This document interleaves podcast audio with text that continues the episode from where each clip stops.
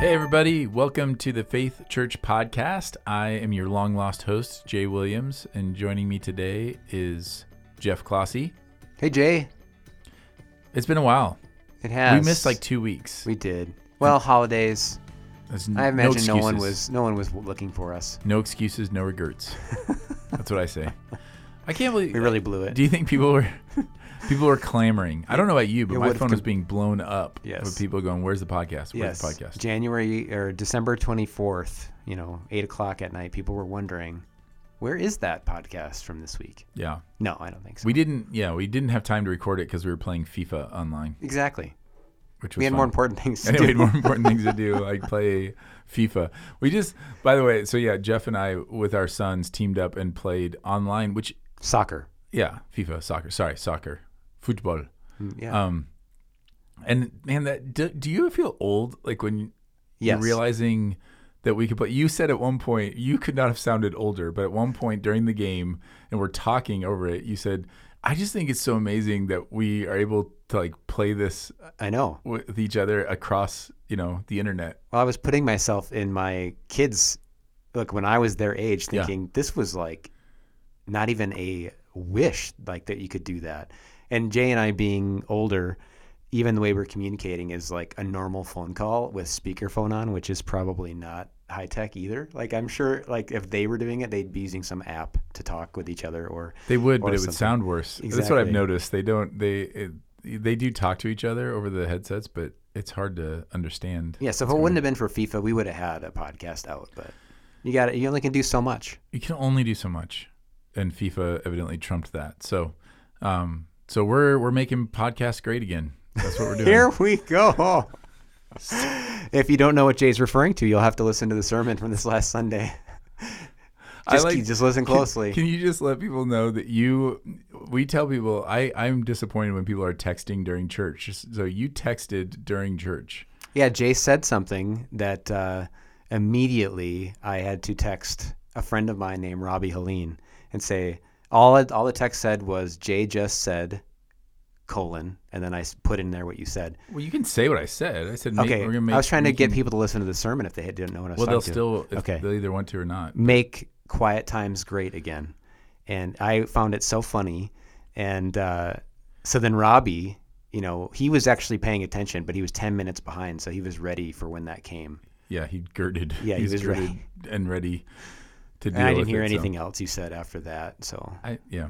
So so we're gonna do that with podcasts now too. I don't. It just it popped in. That was one of those things that popped into my head, and two things happened. One, there, there's always the voice inside my head that like is acts as the filter, and he was not happy with it, but the other one didn't care, and so it just came out. But then the other one drew a hard line at trying to pronounce the acronym in real time, because instead of who knows what that sounds like? Right, exactly. Like my the other part of my brain is I'm trying to do that is like, no, you do not know what this what's going to come out of your mouth right now. You could, you you definitely.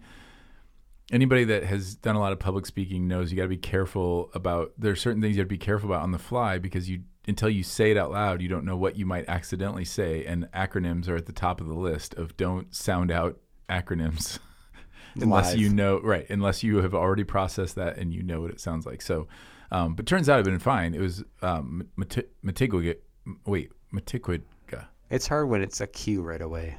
MQ. oh McQuit McQuitiga that's what it was Yeah, that's hard to say. I mean Unless I you're from like Eastern Europe. McQuitiga all right anyway The point you were making though at that time, so about quiet times and how they can be, like they don't have to be how they always have been. You know, so say you think about having time with Jesus in in the Word and in prayer, and you're like, eh, I don't know, it just hasn't gone well, or it's stale, or I've been doing the same thing forever. I think your point was a really good one because it doesn't have to always be how it always was, and we need to be reminded of that in the new year. Yeah, and sometimes we overcomplicate things, and I think we try to. We are classically, as Christians, we keep trying to find a new thing that will add excitement to our relationship with God. And what God's encouragement throughout Scripture is is to return to the basics of, like, because He is plenty exciting, right? Like, and the mission that He's given us is plenty exciting. We don't need to add things to it to make it full of life, that actually ends up often being a distraction.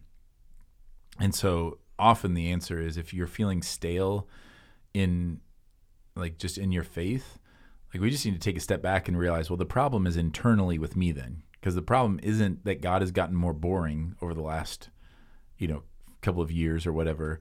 Um, and the problem isn't that he is less of who he is. Like clearly, it's it's my perception of it. And when that happens, getting back to um, the basics of that is is often what I find to be really fruitful.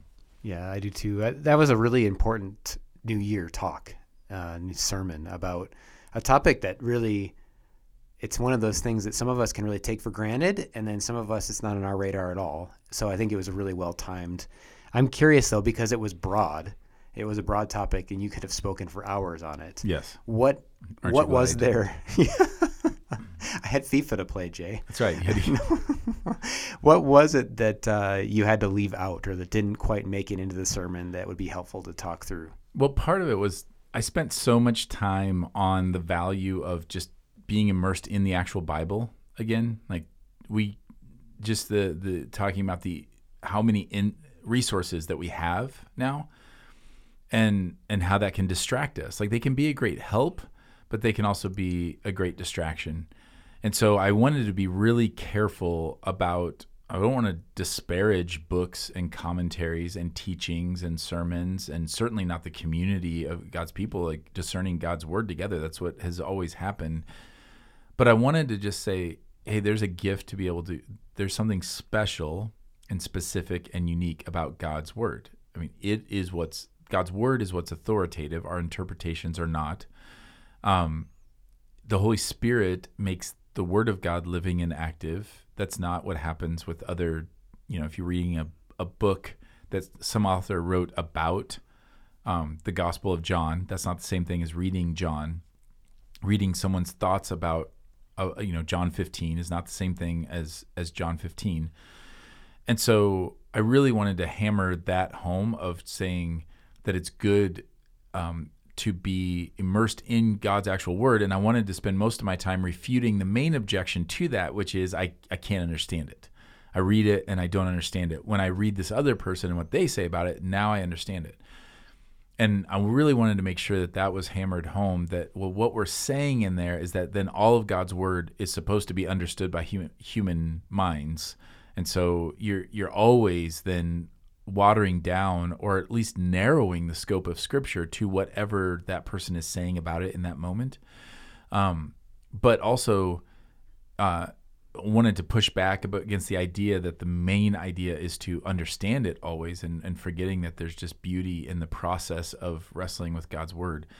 So in that, there were like I, I thought about all the wonderful things that come from just immersing myself in God's word and sitting in it before I run um, to get answers elsewhere. And so I cut out a whole section of things that I'm like, these are just benefit. These are things that happen when you are willing to take that step of just immersing yourself in God's word and not immediately jumping to study notes, commentaries, books, Google articles, or like I said, just abandoning it.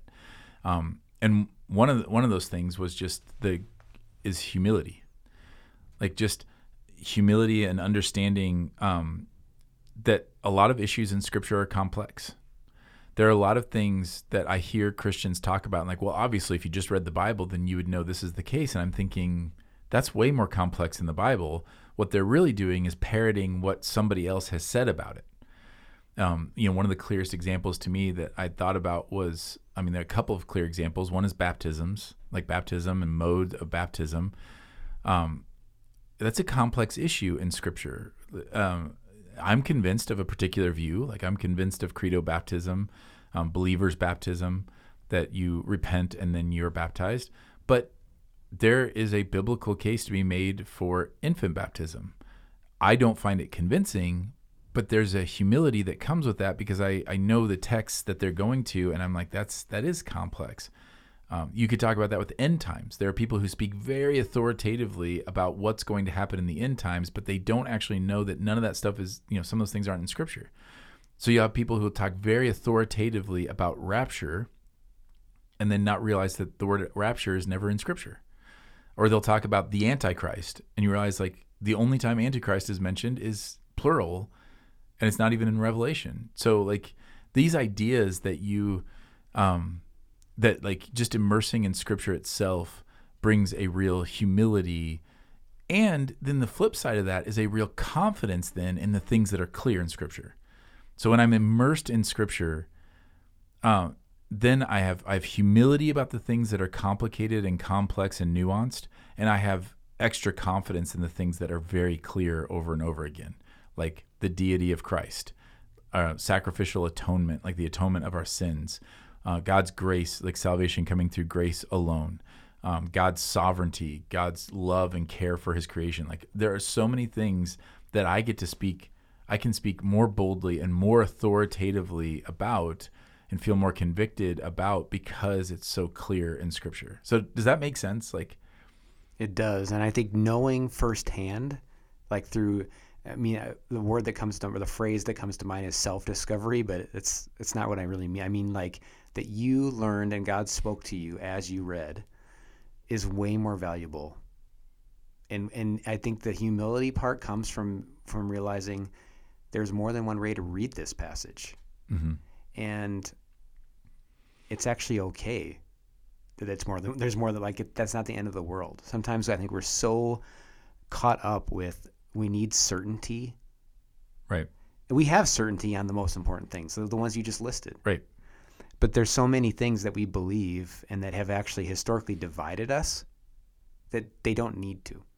And part of that, I think, part of the antidote to that is actually knowing the word and where does the where does the disagreement come from? What are the verses, like you mentioned, the, the with baptism or um, well, yeah, or some of you, the controversial things, you know? Yeah, if you think about if it's hard for you to understand, then that's automatically going to give you a humility when someone else is struggling to understand it. Yep. But what we tend to do is I hear a pastor speak about something, so then I'm very confident in a thing that I would not have been confident about in just the scripture, which makes me judgmental towards somebody who doesn't hold that same view or is struggling with it. And you ever think about the fact that if God God does make some things very clear in scripture. Yes. And then other things are not do you think that's because God couldn't figure out how to make it clear? Like when the disciples say to him, Why do you speak in parables? Do you think, like, what do you think Jesus' response to that is? Is he saying, like, oh man, I just thought it would be a good tool, but evidently you guys aren't getting it, so I guess I'll try something else? No, he knows exactly what it's accomplishing. And so when God gives us texts that are hard to understand, he knows exactly what he's accomplishing in that and the, and so yeah, you're right. Like that personalized um, conviction that can happen in it. I think intimacy, then the aha moments that happen, then the intimacy you feel with the Holy Spirit. So think about this, like, and I've had this experience. I've listened to a preacher, and they've communicated something in a way that really struck me, and I feel a connection with that preacher or an author. Read like you have some favorite authors. I have some favorite authors that I just love, and we have friends who do that like that we love i just love you know i love it when you come into my office and you have something that you know god is teaching you in that like there's a connection that happens there. So those are good. I'm not saying don't have those. You absolutely should.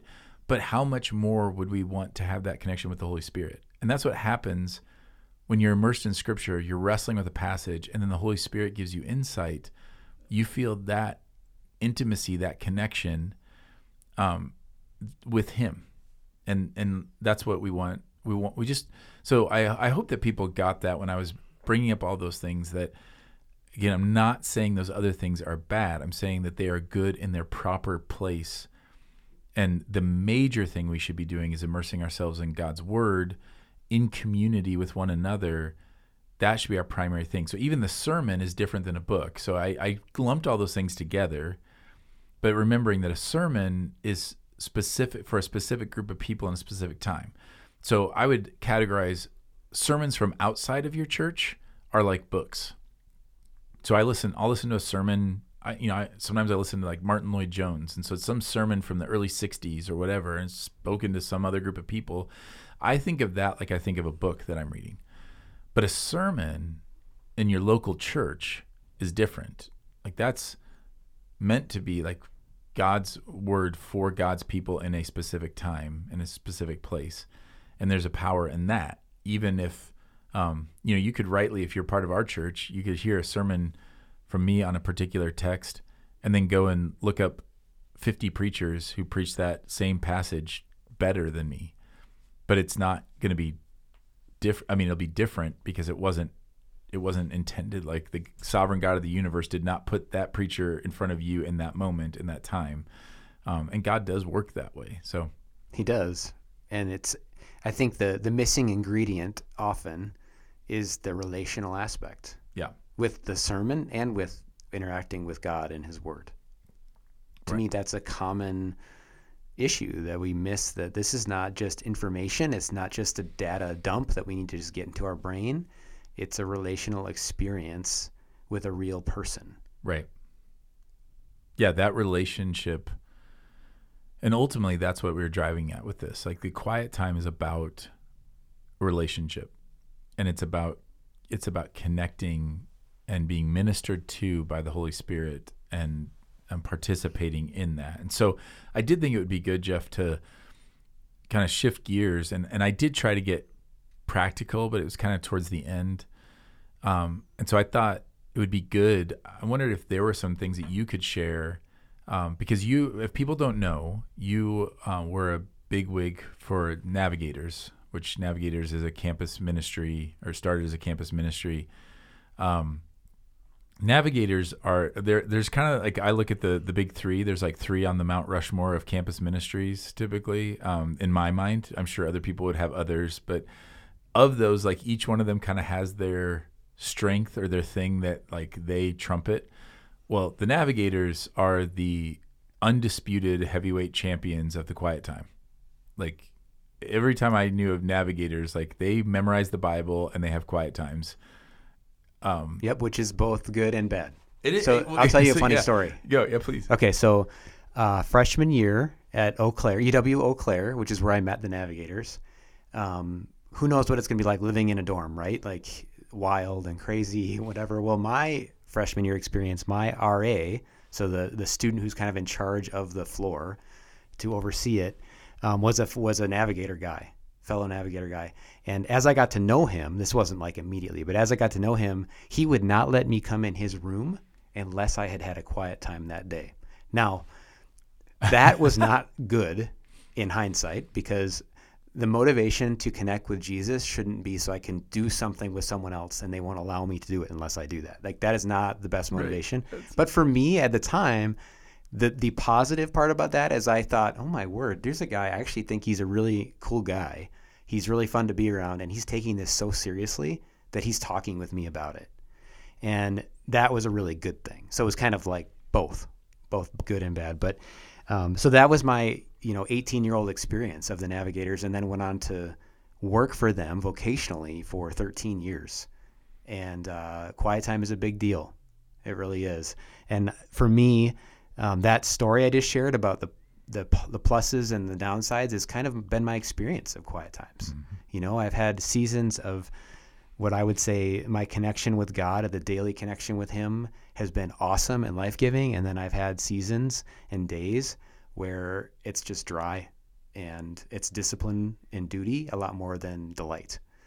Um, I can say, Jay, one thing that it really helped me, a light bulb moment.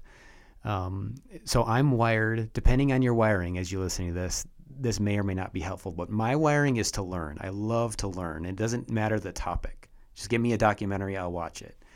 And I tend to um, default towards treating the Bible that way that this is a project to learn because I'm curious and I want to be able to articulate clearly what I believe.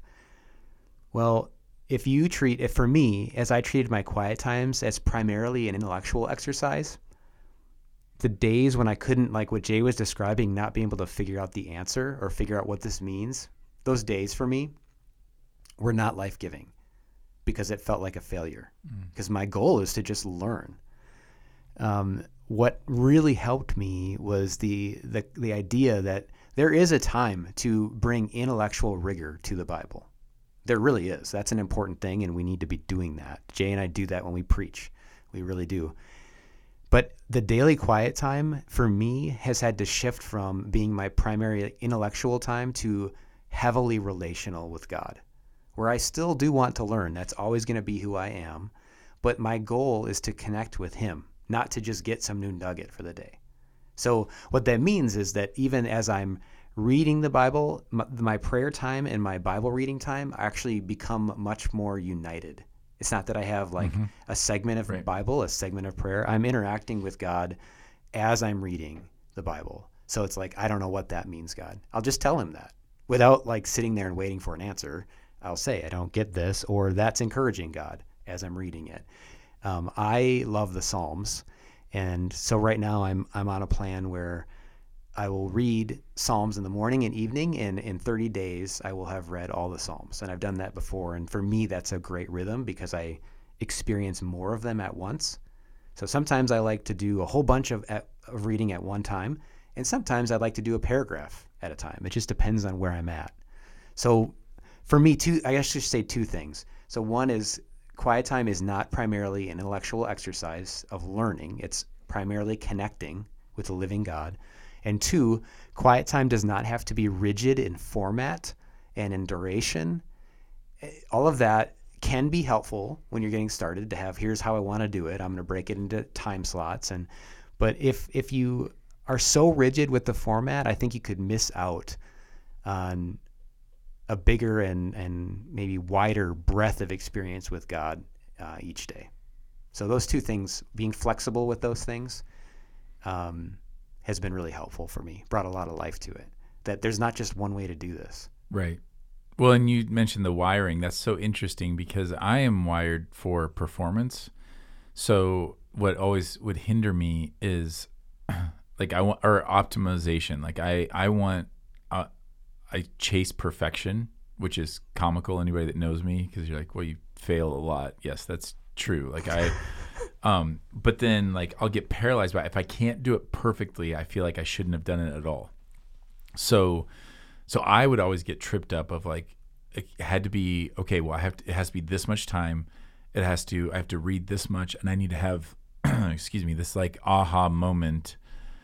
So for me, instead of like the learning all this stuff, it was like it's supposed to be this aha kind of mountaintop experience.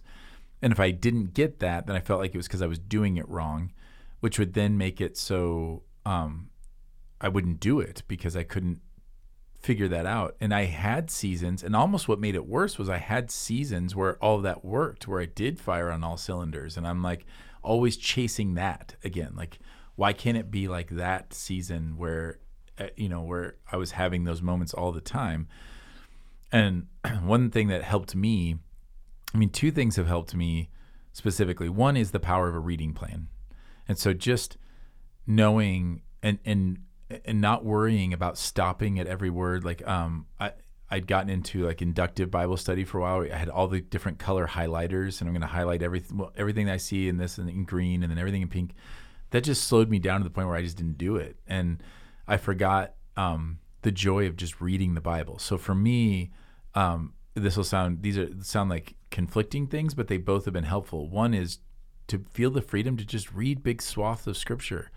And if I read several chapters and I underline one word in the whole thing, that's okay. It doesn't I didn't not finish the assignment. It just um so so reading plans help me with that of just knowing that my plan is just to I'm just going to read that, you know, today and um but then the other way is that when I've read things is to just keep reading until I feel until I feel God's presence.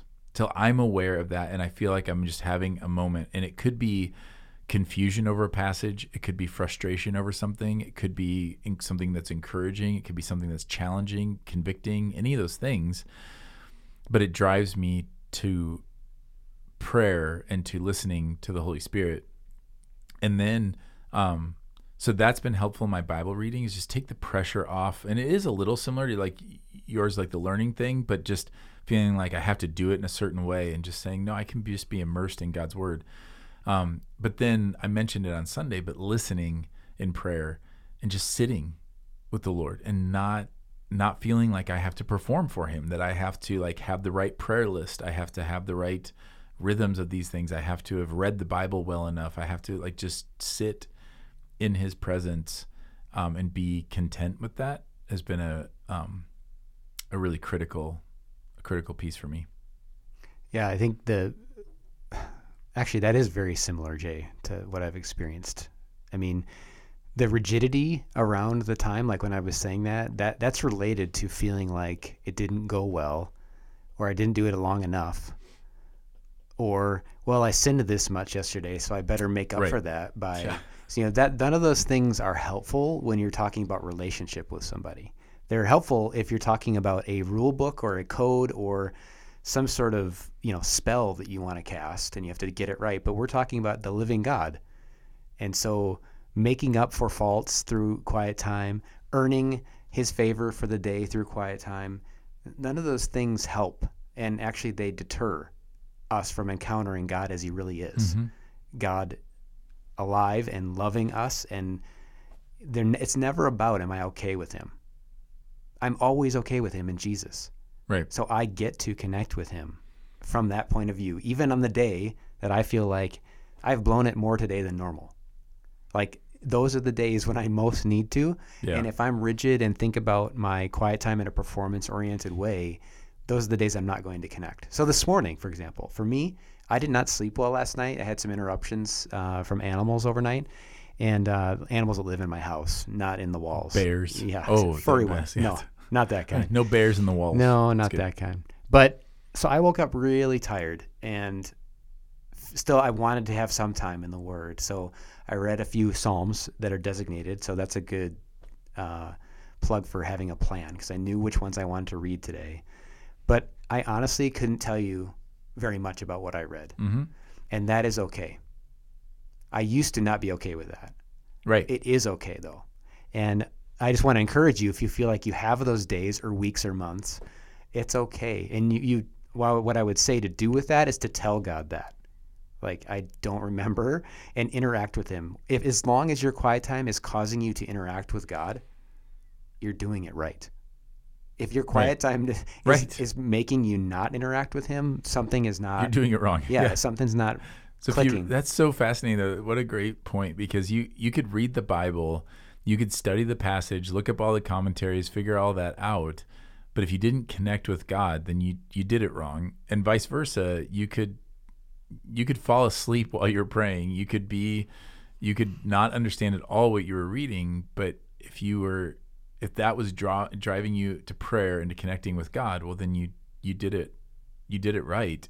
And that's very difficult for those of us who feel that pressure of performance and perfectionism and I mean like I was thinking about that with the the makeup quiet time. Like if I missed a day, the the next day like had to be twice as good. And I couldn't even hit what I thought it was supposed to be in one day, let alone trying to make up and double it. And that's why like if if I was suggesting a reading plan, by the way, um some reading plans specifically have the dates attached to them and some of them are just like day one two whatever. It doesn't it doesn't it's not um, connected to the calendar. I would highly recommend a plan that is not connected to the calendar because then you just just pick up.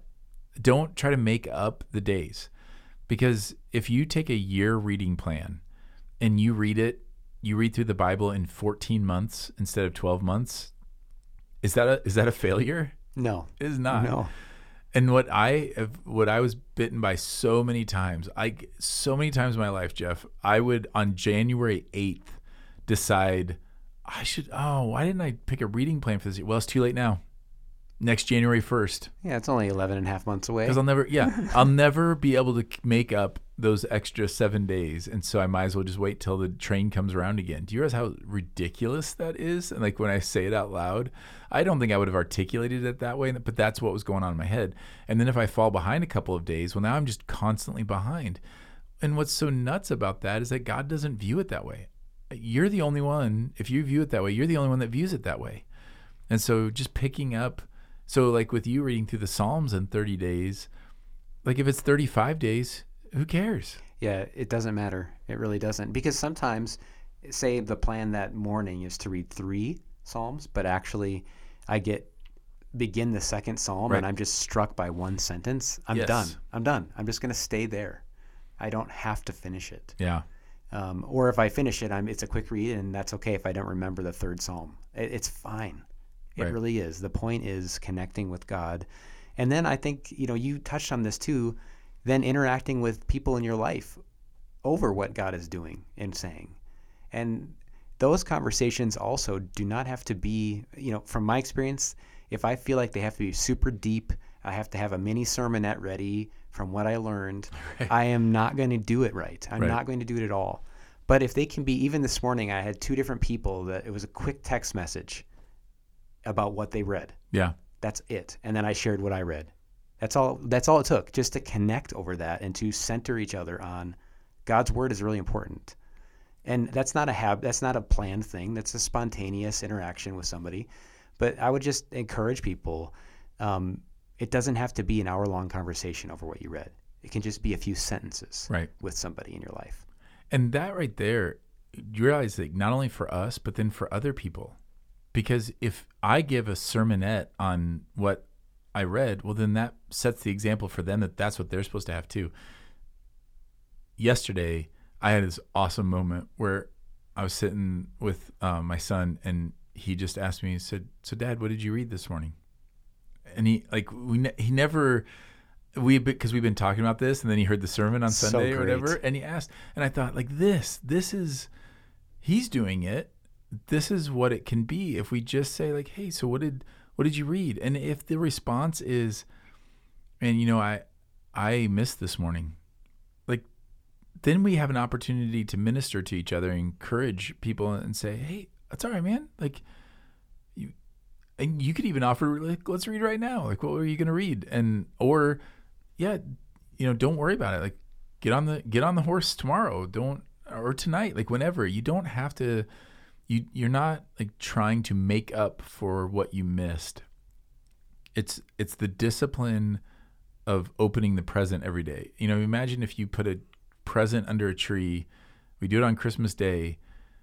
Nobody talks about the discipline it takes for a child to open a present on Christmas morning.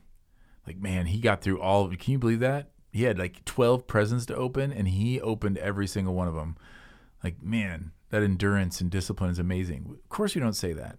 And if you missed one, nobody would feel guilty about that. And so I think I think that's important to just remind yourself that that it is God meeting us there and and feeling like a his his presence and, and a discipline is meant as like a means of grace. It's a it's an environment that we often recognize and understand and acknowledge the presence of God and he gives us gifts in the in the middle of it. So I would I would encourage people, um, you know, and there there there were a couple of other things. I don't know how you like what has what has the role what what role has place played in your quiet times? Do you have a specific spot or place or environment that you go to?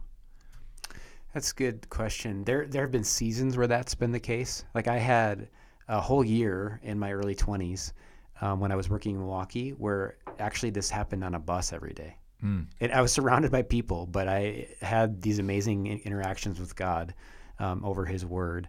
But right now, for me, it it actually I don't have a specific place. I just for me, I have to have it relatively quiet or just like soft music on something in the background. I, I have a really hard time doing that if there's a screen on in front of me or um, other people are talking in the room. Mm-hmm. So I generally do need it quiet. Some people like the the sound, um, just because their their mind wanders less as they have something to fill it with. But yeah, do you have a specific space? I mean, I don't. I there's a couple of spots in my house that I'll gravitate to towards towards depending on the time of day or depending on like how early in the morning and what's going on. Like right now, I I have a little like side room that I shut myself in because the kids are getting up and getting ready for school and everything. However, that does bring up another thing that really kept me when my kids are small. So this is specifically for people who have small children. Small children do not respect your need for quiet time. And that's okay.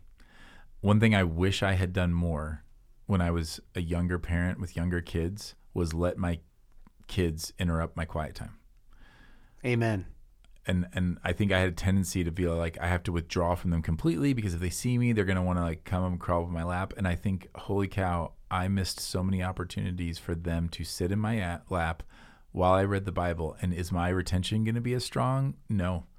Is is is my prayer time gonna be as focused? No. but like that's a gift for them to be able to observe that and see what mom or dad is doing. And so I just want to give freedom to young parents that you it is going to look different um, depending on your life stage. Um, it, it will look different, and that's okay. And you can commune with God in all those different ways. I do think it's important to withdraw, to to prioritize withdrawing at times, but it may look different. You know, we make a big deal about daily quiet times, and that's good. But Jesus, it doesn't say that Jesus did that every day.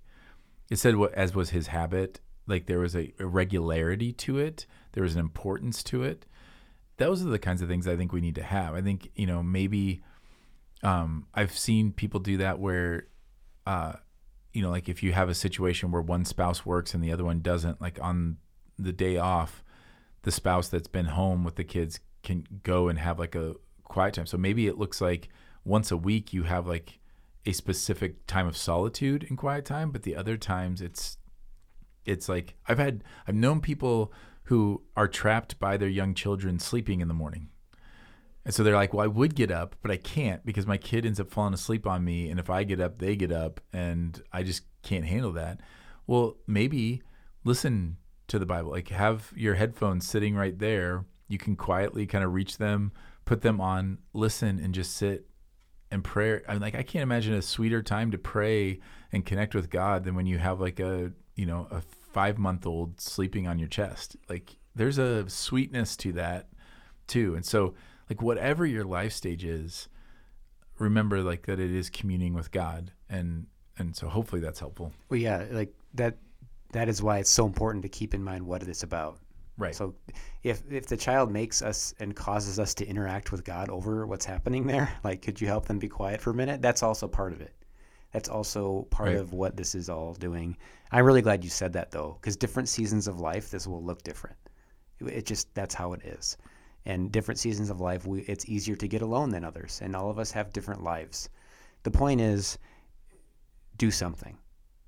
Like try something, and right. and don't let the obstacles stop you from just trying, because some days it will work and other days it won't, and that's just fine. That's okay. You know, and that reminds me, like when you're talking about learning, like that not being the main focus, it happens in worship too. When people think, well, I can't, if my kid is crawling on me, I can't focus on the sermon. And I think, well, that's okay. Because the main point of worship on Sunday morning is not to understand every point of the sermon.